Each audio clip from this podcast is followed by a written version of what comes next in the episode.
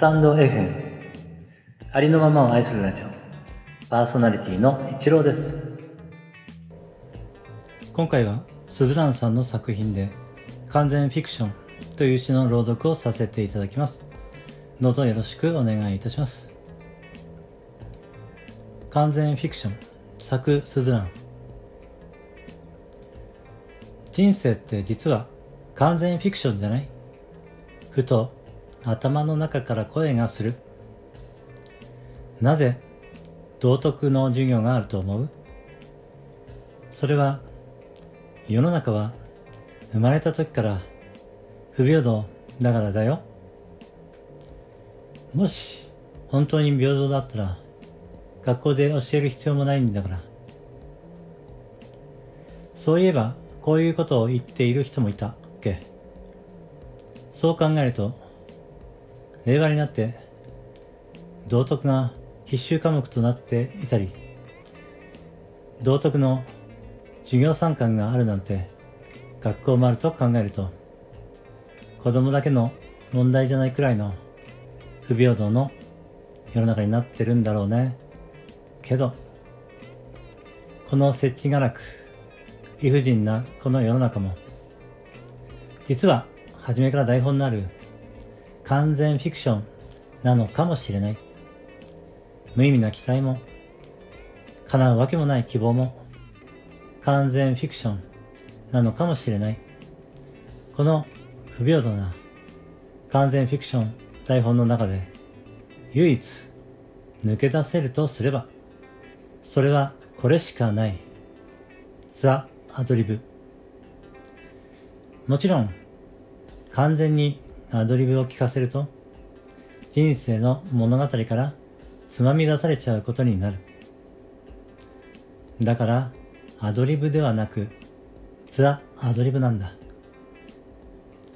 中学の時に英語で習ったけど、単語の前にザをつけるときは、固有名詞、いわゆる他にはなく、唯一無二のものにつける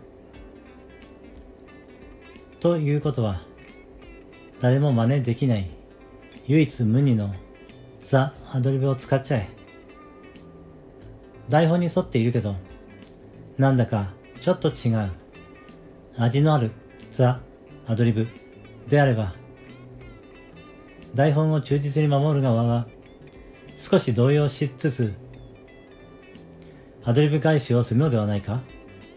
けど、台本通りに生きている人が、ザ・アドリブに対応できるはずがない。そこからどんどんアドリブ側が台本を書き換えていくのが昔はこんなことが常識になるとは思ってもみなかったよね。というような非常識である。非常識は伸びしろ無限大。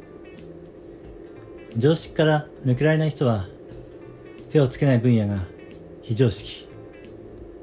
そしてその非常識はいつでも全く逆のことではなくちょっとだけ違うやり方から始まっている。令和の世の中は特に完全フィクションである。わけのわからない流行り病も未だに解明できていない。だから、本当はずっと昔から完全フィクション。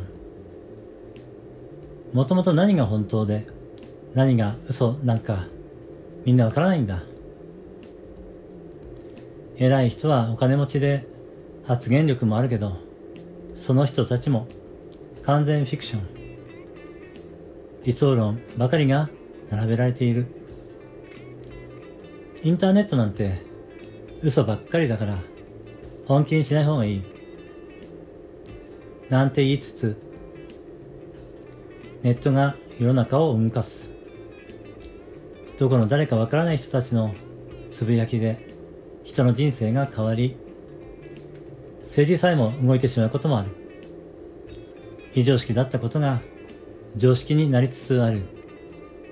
そう考えると、今の時代は、実は不平等から平等になってきているのかもしれない。